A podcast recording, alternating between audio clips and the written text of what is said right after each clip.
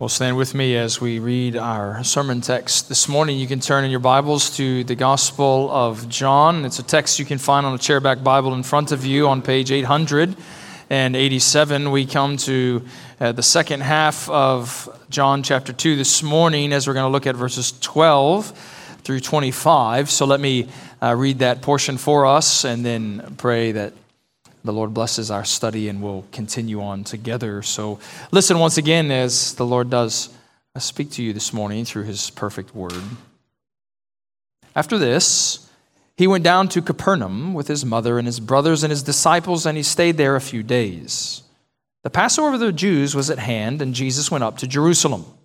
In the temple, he found those who were selling oxen and sheep and pigeons, and the money changers sitting there and making a whip of cords, he drove them out, all of them, from the temple with the sheep and the oxen. And he poured out the coins of the money changers and overturned their tables. And he told those who sold the pigeons, Take these things away. They do not make my father's house a house of trade. His disciples remembered that it was written, Zeal for your house will consume me. So the Jews said to him, What sign do you show us for doing these things? And Jesus answered them, Destroy this temple, and in three days I will raise it up. Then the Jews said, It's taken 46 years to build this temple, and you will raise it up in three days? But he was speaking about the temple of his body. And when therefore he was raised from the dead, the disciples remembered that he had said this, and they believed the scripture and the word that Jesus had spoken. Now, when he was in Jerusalem at the Passover feast, many believed in his name and when they saw the signs that he was doing. But Jesus, on his part, did not entrust himself to them because he knew all people and needed no one to bear witness about man, for he himself knew what was in man. The grass withers and the flower fades, but the word of the Lord stands forever. Let's pray once again. Uh, Father, we ask that as we come to your truth this morning, you would stir within us a heart that longs for your salvation, uh, for your word is our delight, that even our hearts would know that more than delight in gold and silver, we would rejoice in the testimony of your Son this morning. And so give us by your Spirit understanding in your truth for you are a hiding place. Lord, you are our shield, and give us life according to your promise in Christ Jesus, in whose name we pray. Amen. You may be seated. Uh, not long after his inauguration, a, a local newspaper spoke about Teddy Roosevelt in a very tiny column that began with a sentence that simply said, Now here is a good story about our new American president. And the source for the story was a sexton at Madison Square Church in New York who had recalled times past when Roosevelt was a young boy. And there was one time in particular where he had uh, come to Madison Square Church on a morning when the church doors were open. And he was staring into the church, and the church worker said, Well, why don't you come on in and, and check it out? And the young Teddy simply ran away at the invitation to come into the church. And evidently, this happened a few more times in the next few months. And it came to a point eventually where young Roosevelt told his mother about what had been going on. And she said, Well, yes, it is the Lord's house, Teddy, but you shouldn't be scared about going in and looking quietly about. But he said, Mother, the zeal is there. And she understandably said, the zeal? What zeal? And he went on to say, Well, I remember a pastor reading about the zeal eating people in the church. So it must be some sort of dragon or alligator. And as you would imagine a mother would do with some degree of curiosity, she pulled a concordance off of her shelf and she began to read to her son verse after verse in the Bible that speaks about zeal. And eventually she read a verse and young Roosevelt cried out, That's the one.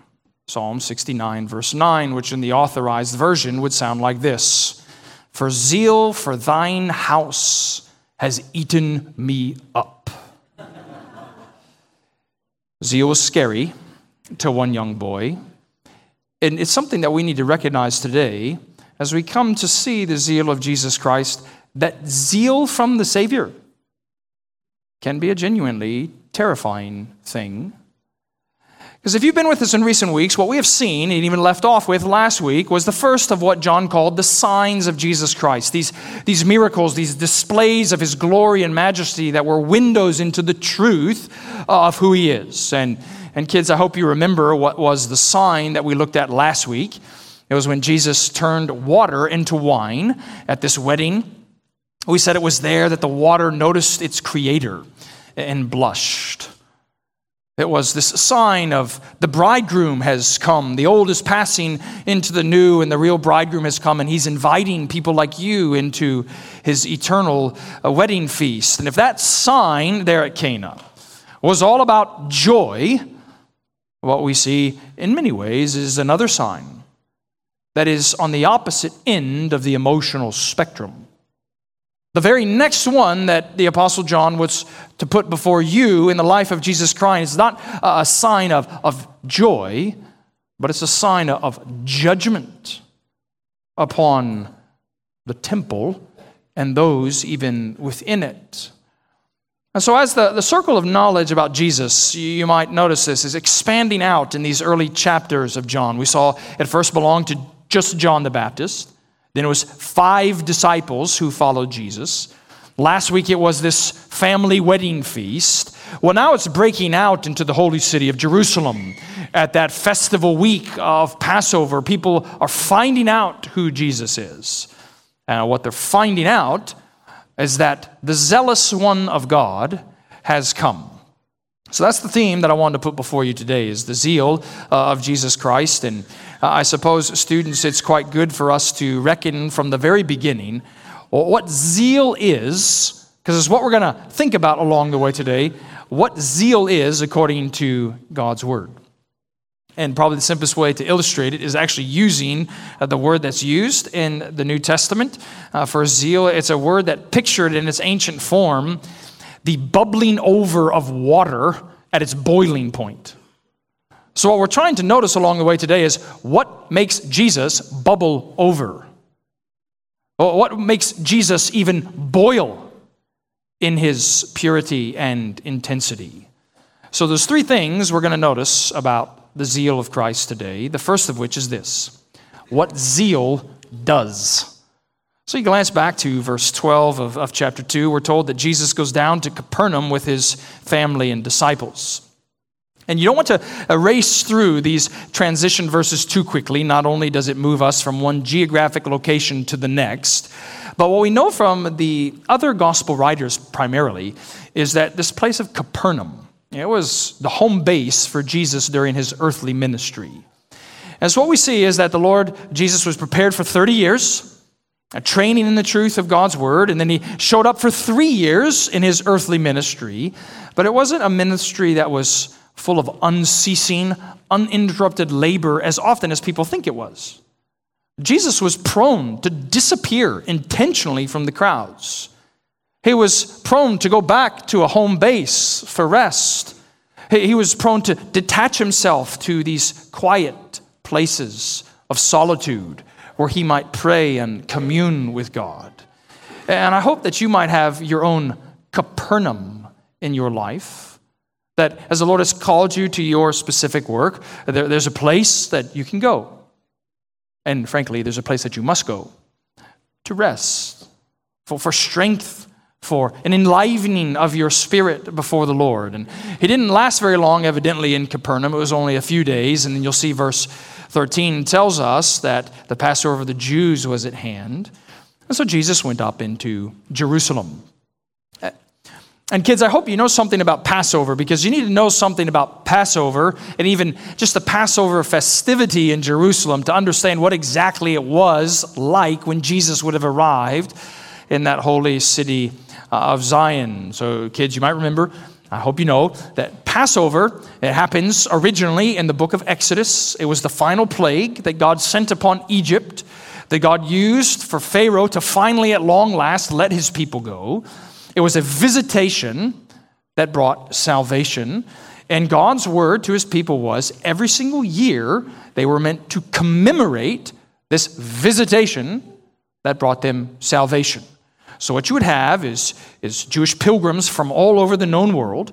They would ascend up to the city of Jerusalem for this feast of Passover, a feast that was immediately followed by the feast of unleavened bread. And so, when Jesus would have walked into Jerusalem at that time, the streets would have been unusually crowded.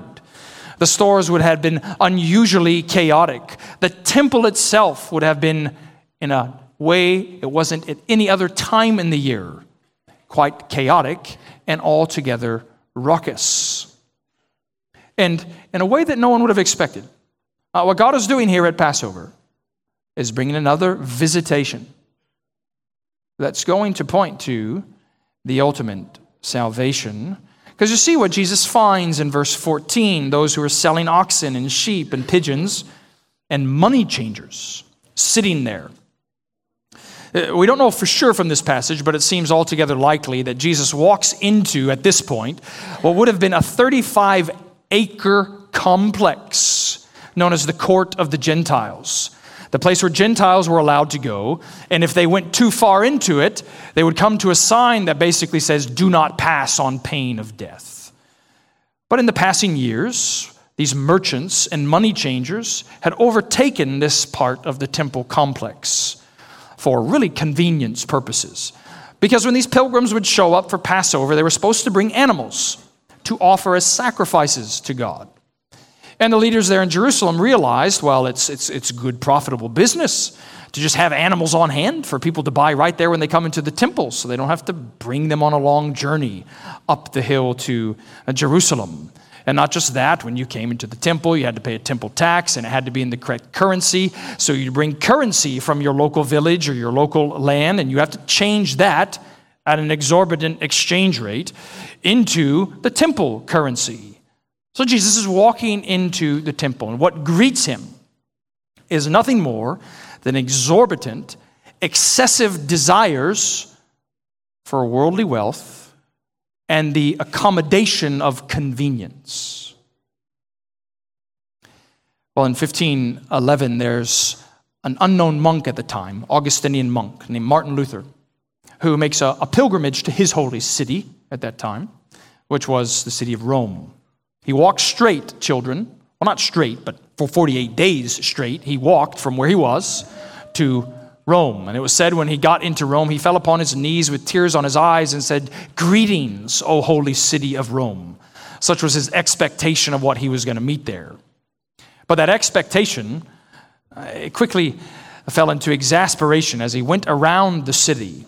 Now, what struck him was not the genuine devotion and fervor of the church in that place as much as it was the corruption, the greed, the excessive wealth of the church.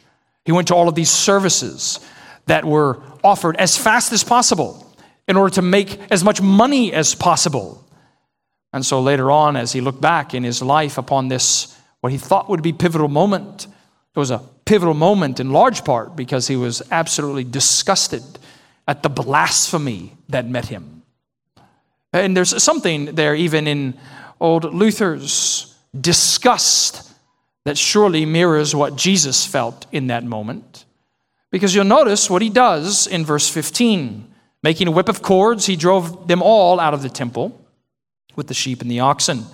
And he poured out the coins of the money changers and overturned their tables. And you can surely imagine, can't you? You know, if you were there, like many so many pilgrims were at the time, you know, you were coming that morning into the temple complex. And as you get closer and closer, you hear a loud noise. And as you get closer and closer, you see something like a stampede of animals and people racing out of the temple. People crying out something like, There's a madman on loose with a whip. And then you get closer and closer. And what do you hear? Surely screaming, shouting. You hear tables being turned. You hear coins being splashed about. Why? Well, Jesus speaks, doesn't he, for the first time in verse 16? He tells those who sold the pigeons, Take these things away. Do not make my father's house a house of trade. And even that language, it's just filling up the prophecy of Zechariah 14 21, where it says, In that day there will be no traitors in the Lord's house. And many Christians, don't you think?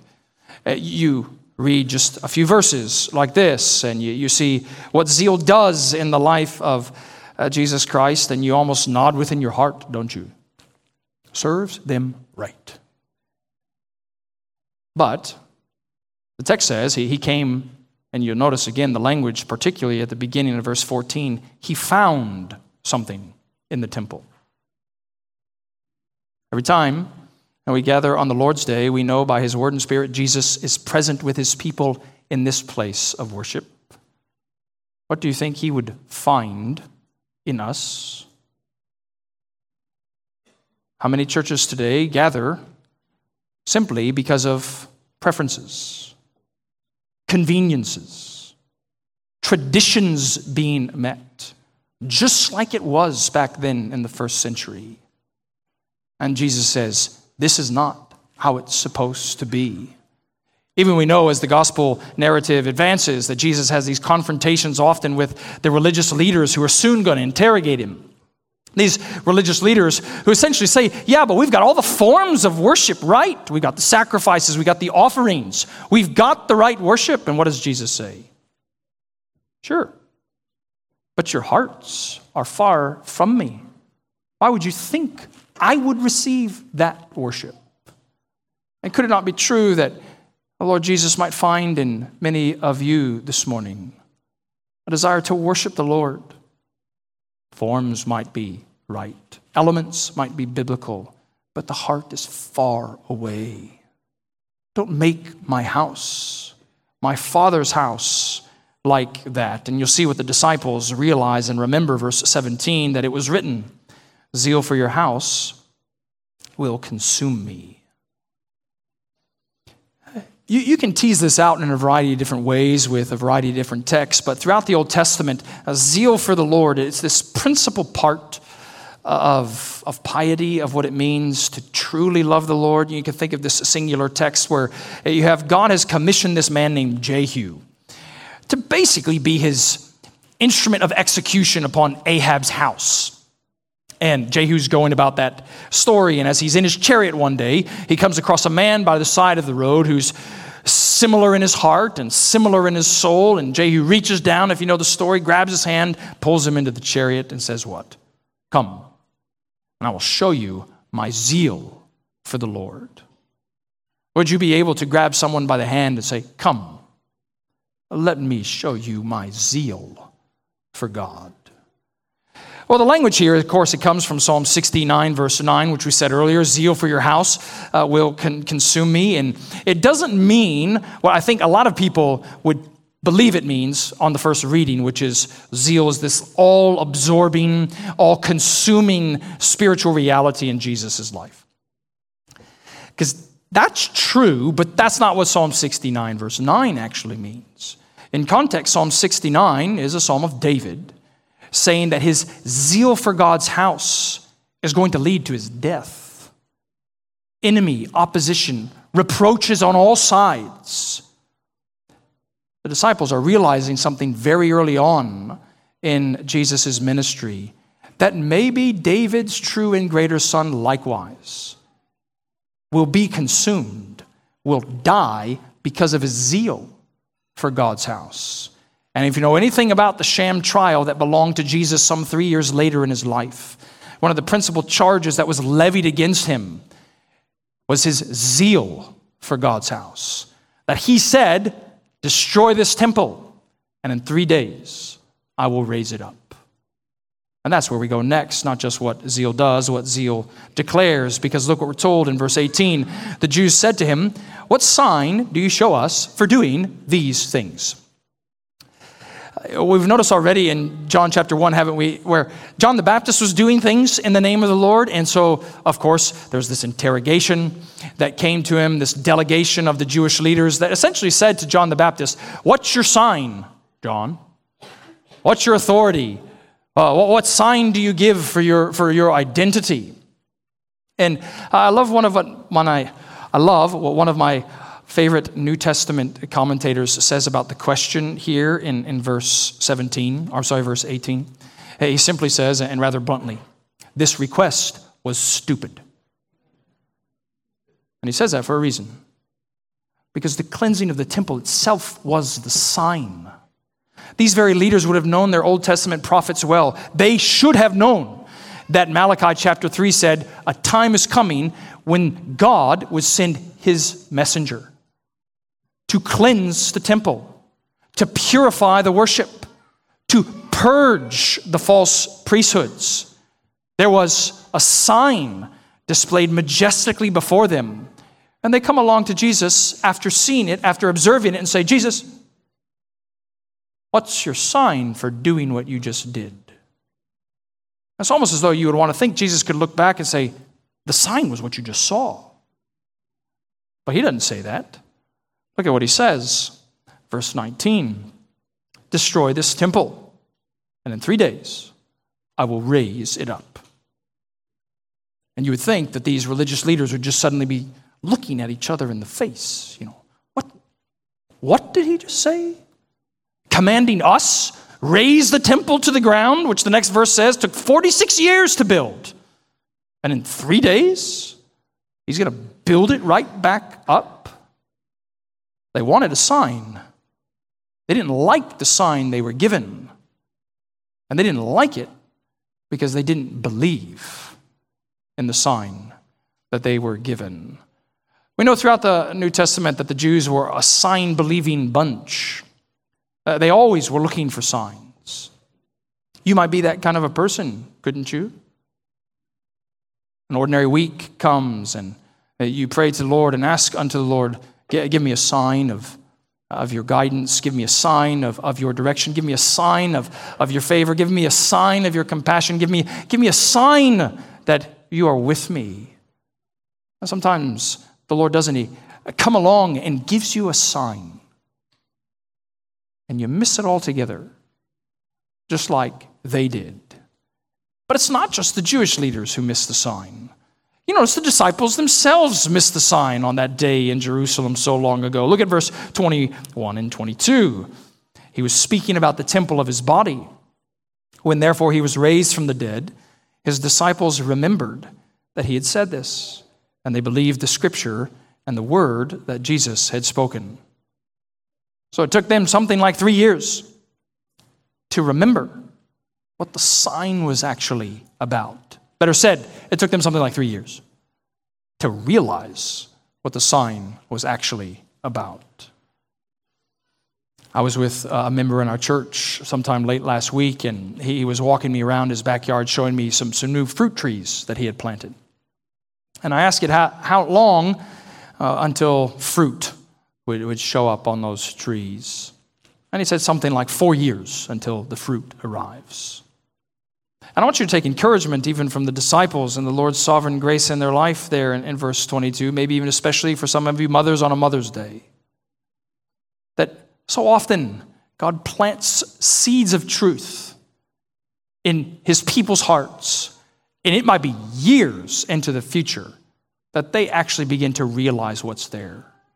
They actually begin to understand what's there. They actually begin to comprehend what's there. Maybe you've been praying for many years for a child that's gone wayward. Lord, help her understand what's there. Or a son, make him understand what's there. Zeal's doing something, zeal's declaring something. Notice now the zeal of Christ, what it discerns. You see, we're told in verse 23 now he was in Jerusalem the Passover feast, and many believed in his name when they saw the signs that he was doing. You see the word there, uh, students and children for signs is plural. So evidently Jesus was doing other things there at Passover in, in, Jerusalem. We know even from the very last verse in John's gospel, John says, If I wrote down all of the signs that Jesus did, there wouldn't be enough books in the world to record everything that, that Jesus did. But whatever he was doing, whatever he did, had elicited some kind of faith in the people. That some people they were believing in him. But, but strikingly, the chapter ends by John telling us Jesus didn't believe in them. As you see what we're told in verse 24, on his part, Jesus did not entrust himself to them because he knew all people and needed no one to bear witness about man, for he himself knew what was in man. So often in the gospel accounts, we, we find these stories of people saying they believe in Jesus, but their lives ultimately proving that they don't. And more often than not, in the gospels, what, what is happening is people see these powerful signs from Christ, and what they really are believing in is Jesus to get more of what he gives, not so much to believe in Jesus for who he is. It's speaking here about the divine discernment that Jesus has, that he knows exactly what's in man's heart, and it provides the link. And Lord willing, we'll, we'll even get to see it next week, because you see how it stretches just into the next phrase of chapter 3. It says that Jesus knows what is in man, verse 1 of chapter 3. Now there was a man named Nicodemus. Just as we'll see next week, he knew Nicodemus needed to be born again. He knows these people don't really believe in him, so he doesn't entrust himself to them. I wonder what that truth about the all knowing, all seeing discernment of Jesus Christ does to you. Are you sitting here today, don't you? And hearing this truth, He knows every motive of your heart, He knows every desire of your soul. He knows every longing of your life. He knows every profession of faith that's really not true. He knows every profession of belief that is completely sincere and genuine. I wonder if his all discernment comforts you or convicts you. Because, of course, for, for false Christians, it's a terrifying reality to know that he sees through it all. And maybe that's you but it's a comforting thing. For true Christians, for morning, noon, and night, they long to live under the gaze of a watchful Savior because you have nothing to hide. And maybe even today you realize you've been hiding something, thinking He didn't notice, thinking He doesn't see. The text is telling us the zeal of the Lord discerns everything. The zeal of the Lord declares a coming resurrection. The zeal of the Lord cleanses a temple. That's what we're meant to see about the zeal of Jesus Christ.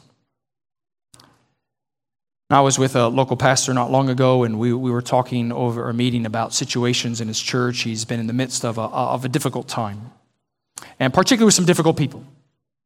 And so, toward the end of the conversation, he said something like, I think it really has come to that time. And I said, Time for what? Uh, and he said, For a come to Jesus meeting. And maybe you've been around the church long enough to know that Christians often use that phrase, sometimes irreverently or sometimes reverently, uh, for a come to Jesus meeting. Uh, about this, this time of confrontation that needs to happen. And I hope you realize that every time you walk into the truth of John's gospel, what you arrive at is a come to Jesus meeting. But there's a confrontation with the Son of God through the very pages of Scripture and by the application of it through His Spirit. So I want to show you three different ways that this text confronts us as we come to an end this morning. First, Jesus confronts us with His emotion. Jesus confronts us with His emotion. The same Lord in the first sign that was full of all joy is the same Lord in the next action, full of terrifying judgment. Uh, years ago, I read this wonderful little essay by a theologian named Benjamin Warfield, and the essay is just called The Emotional Life of Our Lord. And he rightly points out that there's this diversity and fullness that belongs to the Savior's emotions. And if he, eh, he says, if you want to come to the places of our Lord's indignation, all you need to look at, he says, is the accounts of the cleansing of the temple in Christ's ministry. There's an old hymn that's titled, Gentle Jesus, Meek and Mild. And, and that's probably how many people today prefer to see Jesus. The Lord of love, this man of mercy, uh, this king of kindness. But, but to encapsulate him only in that kind of a box is to miss out what our text says is true too that he's the judge of justice, that he's the ruler of righteousness, that of course he likewise is the king that brings punishment. The zeal of the Lord of hosts brings about his judgment upon unbelief. And so it's for us this morning to be confronted with the reality that we can't keep him within this emotional box, thinking that he only relates to us how we want him to relate emotionally to us. He relates to you how emotionally he discerns. He must relate to you and has decreed that he must relate to you. He confronts us with his emotion. Number two, he confronts us about the location. And what I mean by that is what we saw last week is that in, in Jesus Christ's ministry, particularly in these first few chapters of John, we, we see these singular occurrences of, of the old passing away into the new. So there was this old water that passes away to the new wine last week. And today it's the, the old place of worship now, now passing to the, to the new place of worship, something that will be fully on display by the time we come to chapter 4. But it's more proper to say is that the old place of worship, the temple, is passing to the person of worship. For who is Jesus but God's dwelling place with man? It, belongs to people like us to not care so much about the building, but the builder, knowing that it's through Christ Jesus that anywhere and everywhere we can meet with God. This place is a house of worship, not because there are walls and a ceiling. This place is a house of worship because his people are here. And where his people are, gathered under the word, called together by the Spirit, there Jesus is with them. So he confronts us with his emotion, confronts us about the location finally. He confronts us for a decision. In the same way that John always brings confrontation with Christ, John, uh, perhaps in a way that's singular in his writing. Every single text is calling us to a decision day. Because there's a sign that's given to you. You might be in here today looking for a sign. And has not the Lord given you a sign that a Savior has come? Perfect, faithful, thoroughly obedient to God's law, knowing right from the outset of his public ministry that it was always and only going to get to a place where he was going to die die as the sinless sacrifice, as the spotless substitute. And because he was such a Savior, death had no claim on him. He would rise again. Here's your sign. And you must, like those disciples eventually did, you must believe the scripture. You must believe the word that Jesus has spoken. Words about a visitation that is coming when he returns. A visitation that for some of you, if you reject him, will be a visitation unto your condemnation. But let today be the day where you believe the scriptures and the word that Jesus spoke, spoken, so that visitation is one of an eternal salvation found in the presence of a Lord full of zeal for his Father and for his people. Let's pray together.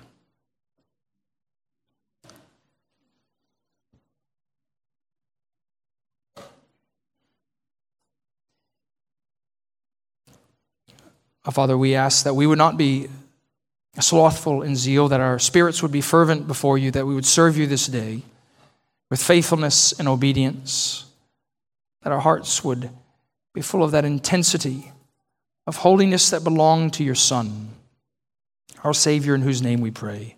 Amen. Well, let's stand together as we do want to sing about that death and resurrection, that sign that's ours of salvation in Jesus Christ as we turn our bulletins to our hymn of response is printed there for us, the power of the cross.